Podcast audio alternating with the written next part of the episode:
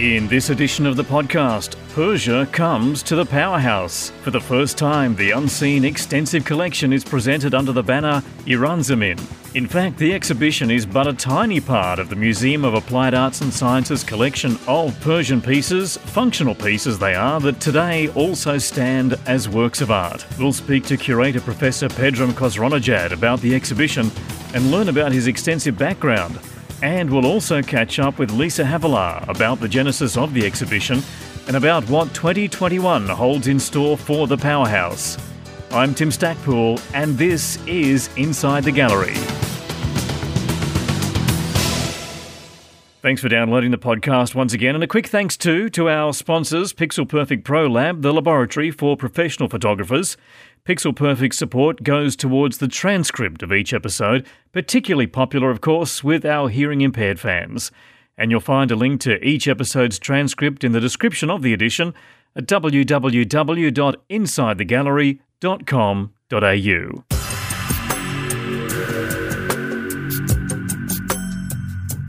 The first exhibition surveying the Powerhouse's collection of Persian arts and crafts is underway right now until the 8th of August.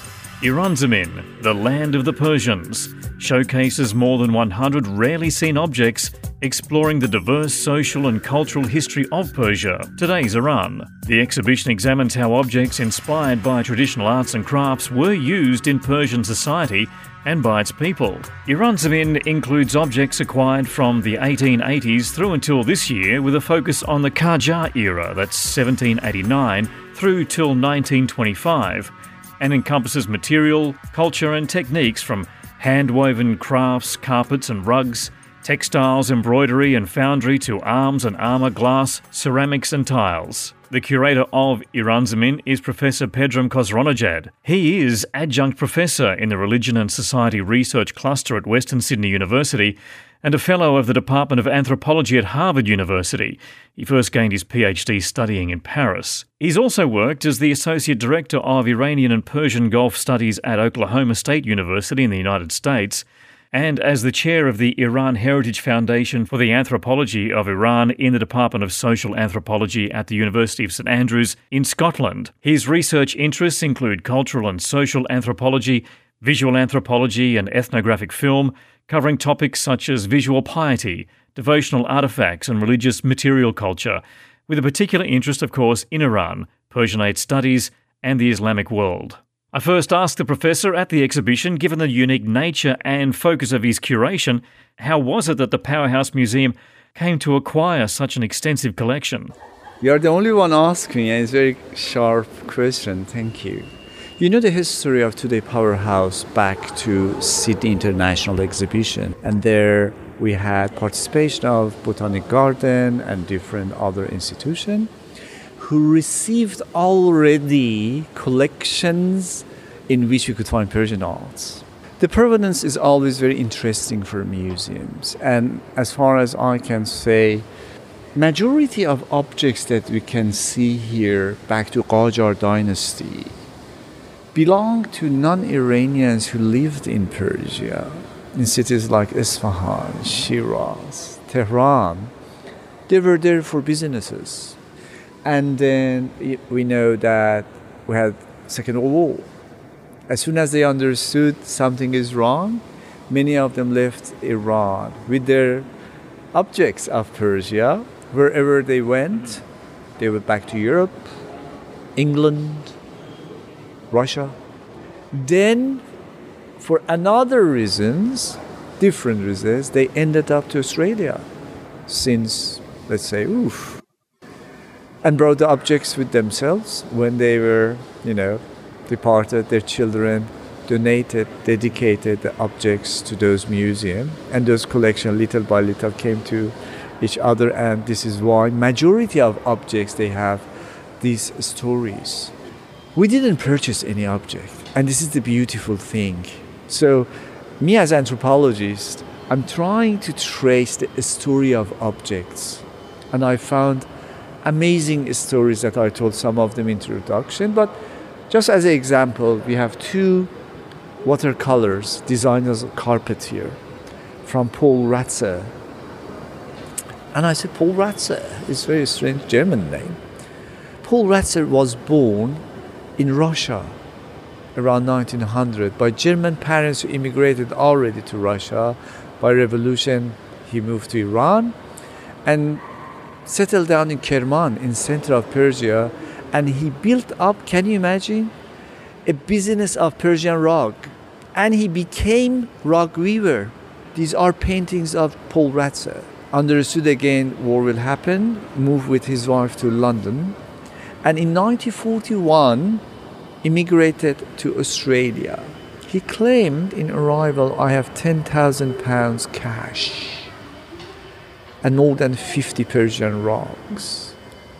When he departed, he was also friend of Jack Kadri. Jack Kadri is the main figure in this story, not the exhibition, but the story to bring lovers of Persian crafts together, especially those love carpets. And Florence Broadhurst also was one of them. Jack Kadri helped Florence Broadhurst to develop this lovely Persian motif wallpapers in exhibition. So, and Jack Kadri himself is an immigrant, first Jewish Persian immigrants of Australia. So, yes, majority of our collection, these 120 objects, they came in the way of immigration, if you want. And this is how make me comfortable. Powerhouse Museum, which has the lovely idea of Parramatta Powerhouse 2024, moving to Parramatta among immigrants of northwestern Sydney. And one of the, my aim is how art objects can talk with their community that they never seen that. How I can educate them again through the objects that we have. This is what you didn't see, not even your parents did see. So this is the role of new, you know, curator and museum of applied art and science. It's great insights and education, and always lovely to hear that the objects were not plundered, no. but were either gifted, donated, or or acquired simply. Isn't it beautiful? Yes, this exactly. Really now, there's a limited number of items here in your exhibition, yes. but there's almost 2,000 Persian yes. objects held by the museum. Minimum. How did you choose which ones to include yeah. here? So, for last 20 years, I educated work in different countries.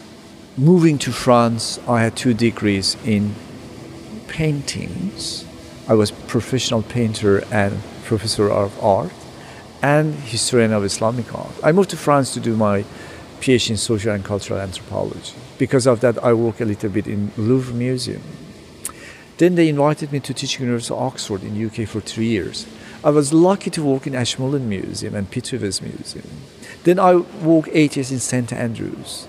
Then I moved for a year as a visiting professor to Japan, as a visiting professor in National Museum of Ethnography of Japan in Minpaku, Osaka. So, and after that in Brazil, a year I was in Museum Ethnography of Rio, and last three years in the United States, where I did and create many, you know, exhibition. So I have, I'm, I'm a type of academic that I'm curator and social anthropologist professor too, as I'm here in Australia, adjunct professor in Western Sydney University in Liverpool. When you work as an anthropologist who constantly work on material culture, immediately you under I'm a specialist of religion, I'm a specialist of war, I'm a specialist of crafts and production. So immediately I understood, wow, we have around 2,000 objects, prehistory objects. It's long journey. If we want to have exhibition, how I can focus again with the aim of our leader, Lisa Havilah, Parramatta Powerhouse 2024, community engagement, knowing the fact we are a museum of applied art and science, not art gallery. We are not British Museum. And then immediately I understood community engagement goes through objects. This is what I, am teaching for last 10 years. How my community or communities can see the object and understand this is from their culture. And also I ask object, talk to me. And little by little I understood, okay, I want to have this concept, this concept. Well, from 300 to 200, 200 to 220, and the provenance stories of objects. So in the end, I came, you know, to 120, which perfectly create my aim of cultural anthropologist purification and cleansing, joyfulness and happiness, the themes that embedded in culture today, and Persian, Iranian immigrants suffering for lack of that because they are far from Iran. They are here, probably they cannot return to Iran, but their object and their culture is here, and I can bring them here. This is your culture you are missing. So this is how I reduced the number and arrived to this what we have today here. Is this more than a story of immigration? Is there is there a, a greater message in here, or have you just taken a slice of Persian immigration into Australia and no, hope to communicate it's, that? It's just part of a slice. Because for running this exhibition, that you know, exhibition is for five months. And I introduced the exhibition to my community of Northern Sydney Iranians. What do you think? How we can do? And this is engagement, is not immigration. They are immigrants, but they're Australians. So no, but embedded as an indirect message what immigrants can learn from this exhibition and what this exhibition can teach other immigrants which are not Iranians. These are great practical objects here, but of course combined with artistic merit. Yes, definitely. Does the region still, you think, generate this sort of creative talent? Oh, definitely. Persian culture is really how I can put it in the words perfectionist culture. Everything should be perfect. So, in art and crafts, also, Persian artists and craftsmen were perfectionists. Maybe for one sword, it took one year to make it. But this is why Persian sword makers of Isfahan were very famous in 10th century in Alhambra, Spain. Or Persian tiles or carpets of 15th century carpets of Safavid Isfahan, silk carpets, were famous in Japan. Emperor of Japan used the dress of his personal samurai bodyguards from silk carpets of Isfahan. Nice example, no? Yeah, perfectionist and be very intact is part of Persian art which is still continues. Very, very far reaching. One of the objects that, that I found quite interesting that I think stood apart from some of the others was that you've included banknotes and yes. currency in yes. this. Why, why is that? Yes. Historically, Iran's I mean divided between different dynasties in Iran from 15th century Safavid, then Qajar and Pahlavi. Somehow in the exhibition, I also wanted to show to everyone, including Iranian, what was your history. Don't forget about that.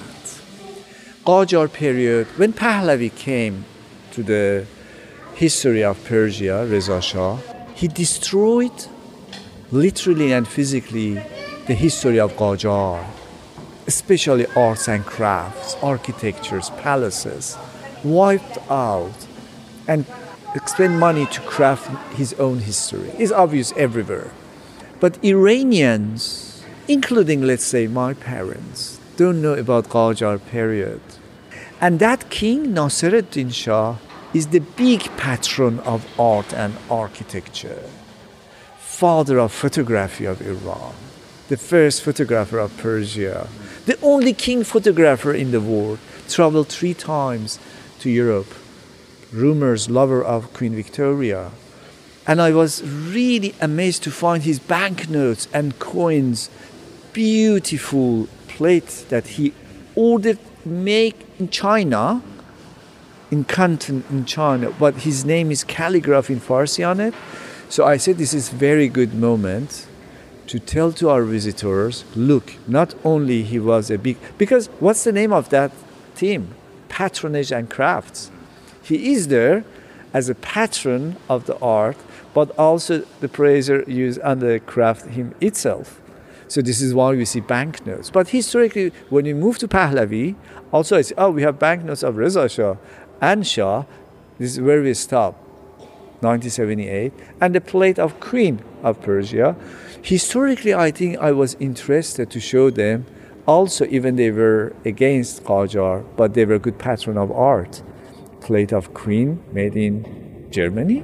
So, yes, there are some historical education embedded there, and why not with banknotes? crafts and objects that used by people. They are not new banknotes. They are you really see them, and I think it's beautiful that besides ceramic, besides silk, I have banknotes too. You know, and also what, what I would like to add, if you permit, I wanted a sensory exhibition. This is why in front of some of the sets you hear the anthem when you're in flag when you are in front of Sufi objects, you see the rumor of prayings and rituals of Qadiri, Sufi of Kurdistan of Persia, or when you are in front of performance and rituals, you have the Muharram rituals in the praise of Imam Hussein, the Prince of Martyrs, that our visitors feel these objects are not museum objects, they had life. And this is how one curator who is anthropologist in Museum of Applied Art set it this for you. It's not art gallery. Mm. Objects were used. So listen how and where they were used. Yes, the, the audio as you pass by the displays is all terribly relevant yes. to, to the objects. Yes.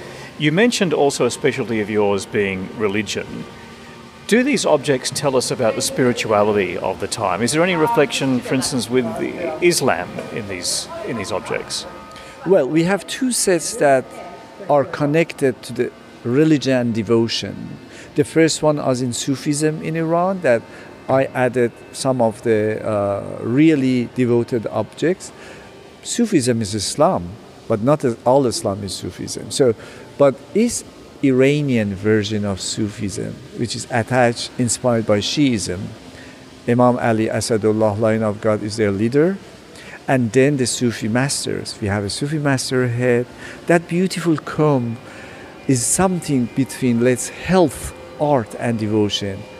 What, how we use the comb? Comb is for cleansing hair, beard in case of Sufi. But if you see around this comb, they engrave the name of Prophet Muhammad and 12 saints of Shiite world. When you touch it, when you touch your body, you give sacredness and purification to your soul too. Yes, there definitely you have mostly notion of Sufism and religion and devotion rituals, but definitely Shiite Islam is in the next one where we have performances purely Shiism. Sayyidul Shahada Imam Hussein is Prince of Martyrs that they praise, you know, him. And every year during month of Muharram, all Shiite, but especially Iranians, lament in the street publicly, and those arms and armor that we see and that beautiful Shiite banner used still in the public to praise his memory. On that theme as well, the display cases, custom designed, very much reflect, I guess, the architecture you would expect to see in the period. Yes. But they're very strong, very stone like, almost like altars in a way. Well, the idea when I decided to do that on Iran Zamin and Iran theme, I had several meetings with our design team. And my idea was how far we can go to give life to the real objects to feel they are in their own home or place or palace, court, whatsoever. So I collected many images of palaces of Iran, especially Golestan Palace, which is today museum, the biggest museum complex in Tehran. These arcs that you can see here, it goes very well with Islamic architecture, especially Qajar. So I made many images for comparison for our design team. But the color and texture that you see here is like marble, is like interior of Golestan Palace marbles. And it's lovely and arcs that we repeatedly use here give a feeling that how in Iranian architecture in also domestic home or court or palace, we keep them safe in this shape. Yes, you're right. By aim also we wanted to guide the gaze of our visitors that this is somehow the texture and color, even shadows, even the playing with shadows it was important here. Uh, how we keep them in Persian houses and architecture. You're right. And finally, Pedram, what would you hope that the, the average visitor to Powerhouse would, would leave with when they come through and see your exhibition? What's the message you'd like them to go home with? Unity. Unity is an important fact for me again now as a human. Let's forget about curator anthropologists. That the title Iran Zamin one day was the land of Persians that today doesn't exist anymore. Is Iran with that political borders which is not wrong. Afghans, Azerbaijani, Tajik, Pakistan, India, Iraq, Turkey. We were big land of Iranians. Today, when you talk about Khojand, Tashkent, Kharazm, they are names that in, embedded in our soul as Iranians. I hope our friends, my Hamzaban in Persian, our language is the same, if our uh, nationality is the same. All of us, Persian speakers of the world, that living in Australia, Tajik, Afghans, Uzbek, Kyrgyz, Uyghur, come and feel this is home. This is why I choose Iran Zamin to include everyone, every one of you, every one of your family members, and bring children, and also Australians. No, unity was part of our culture. That's the curator of Iranzamin at the Powerhouse Museum, Professor Pedram Khosronejad, and that exhibition is running in Sydney until August the 8th this year. And while still at the Powerhouse, it's a chance to catch up with Lisa Havilah. Lisa is the chief executive at the museum. And before asking her about the extensive calendar of events and exhibitions lined up for the Powerhouse this year, I first asked Lisa how such a niche and perhaps previously unseen collection of Persian artefacts finally came to light in 2021. The way that Iran Zamin started was we're undertaking a very big digitisation collection project where we're assessing and digitising 338,000 objects from our collection. And so we have a huge team of over 100 people working on that project. And so what um, we were looking for was to look at you know, very particular aspects of the collection. And um, Pedram, who's been working with us for a year, started to work on, you know, looking at particularly the Persian, Iranian collections. And through that work, we really realized the extent of that collection. And he developed the show. And I think it was it was really the opportunity to bring out those objects and those stories that had never been seen before. And I think, you know, that's not the only thing that's come out of Pedram's work.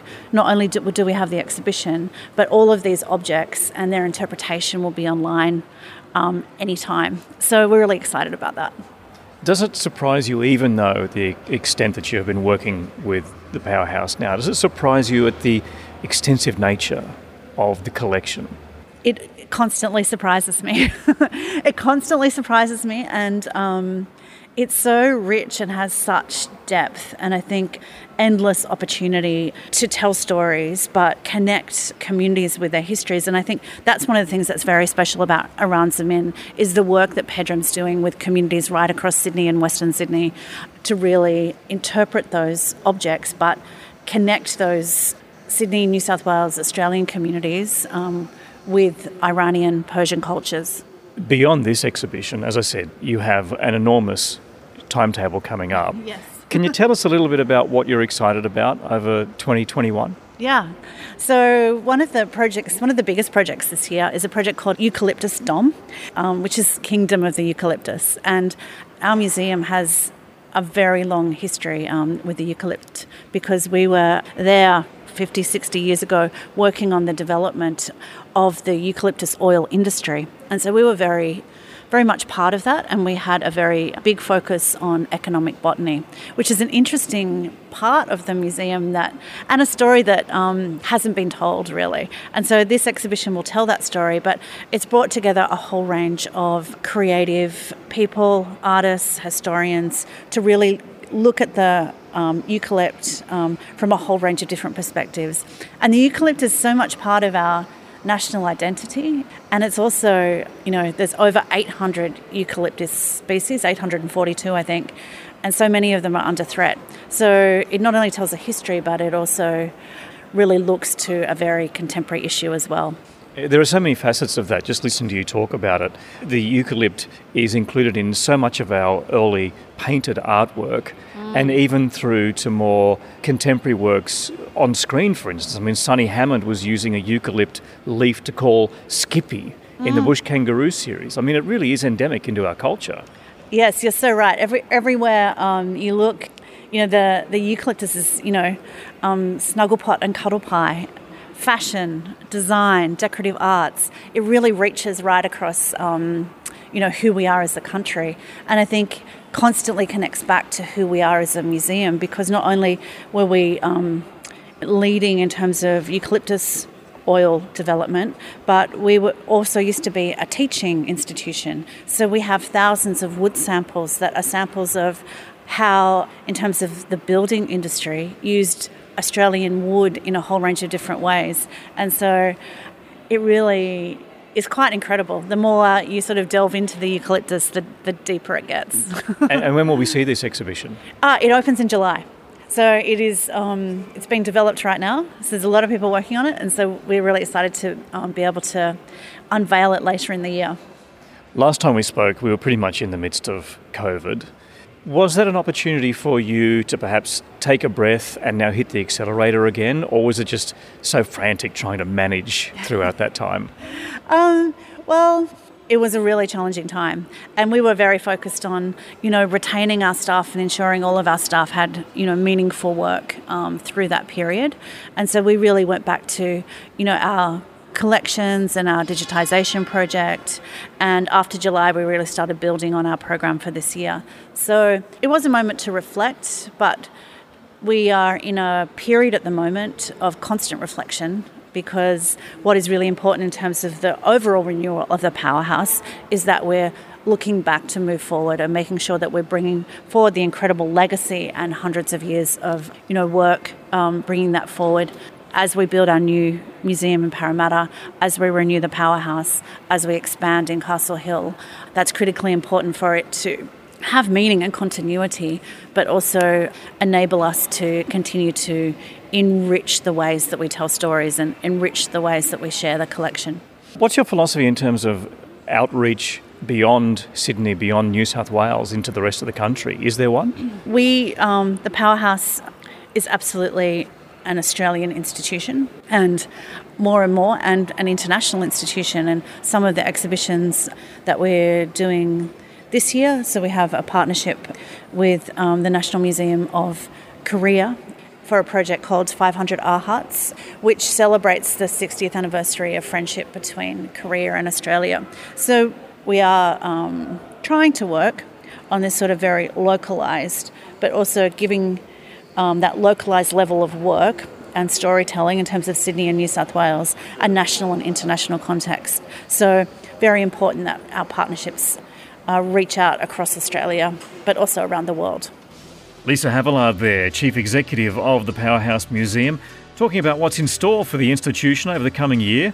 And before that, we heard from Professor Pedram Khosronejad, the curator of Iranzamin.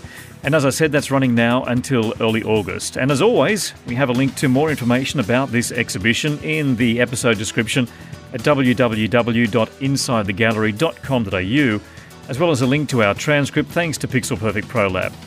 And you'll also find links there too to our Facebook and Instagram pages, and there's also a link there to our mailing list which will only ever alert you to a new episode being published. No junk mail, I promise you. And actually, there's also some video of the Iranzamin exhibition that I filmed during the media preview, and you'll find that on our Facebook page if you want to take a look. That is our podcast for now. Thanks once again for joining us. I'm Tim Stackpool. Bye bye for now.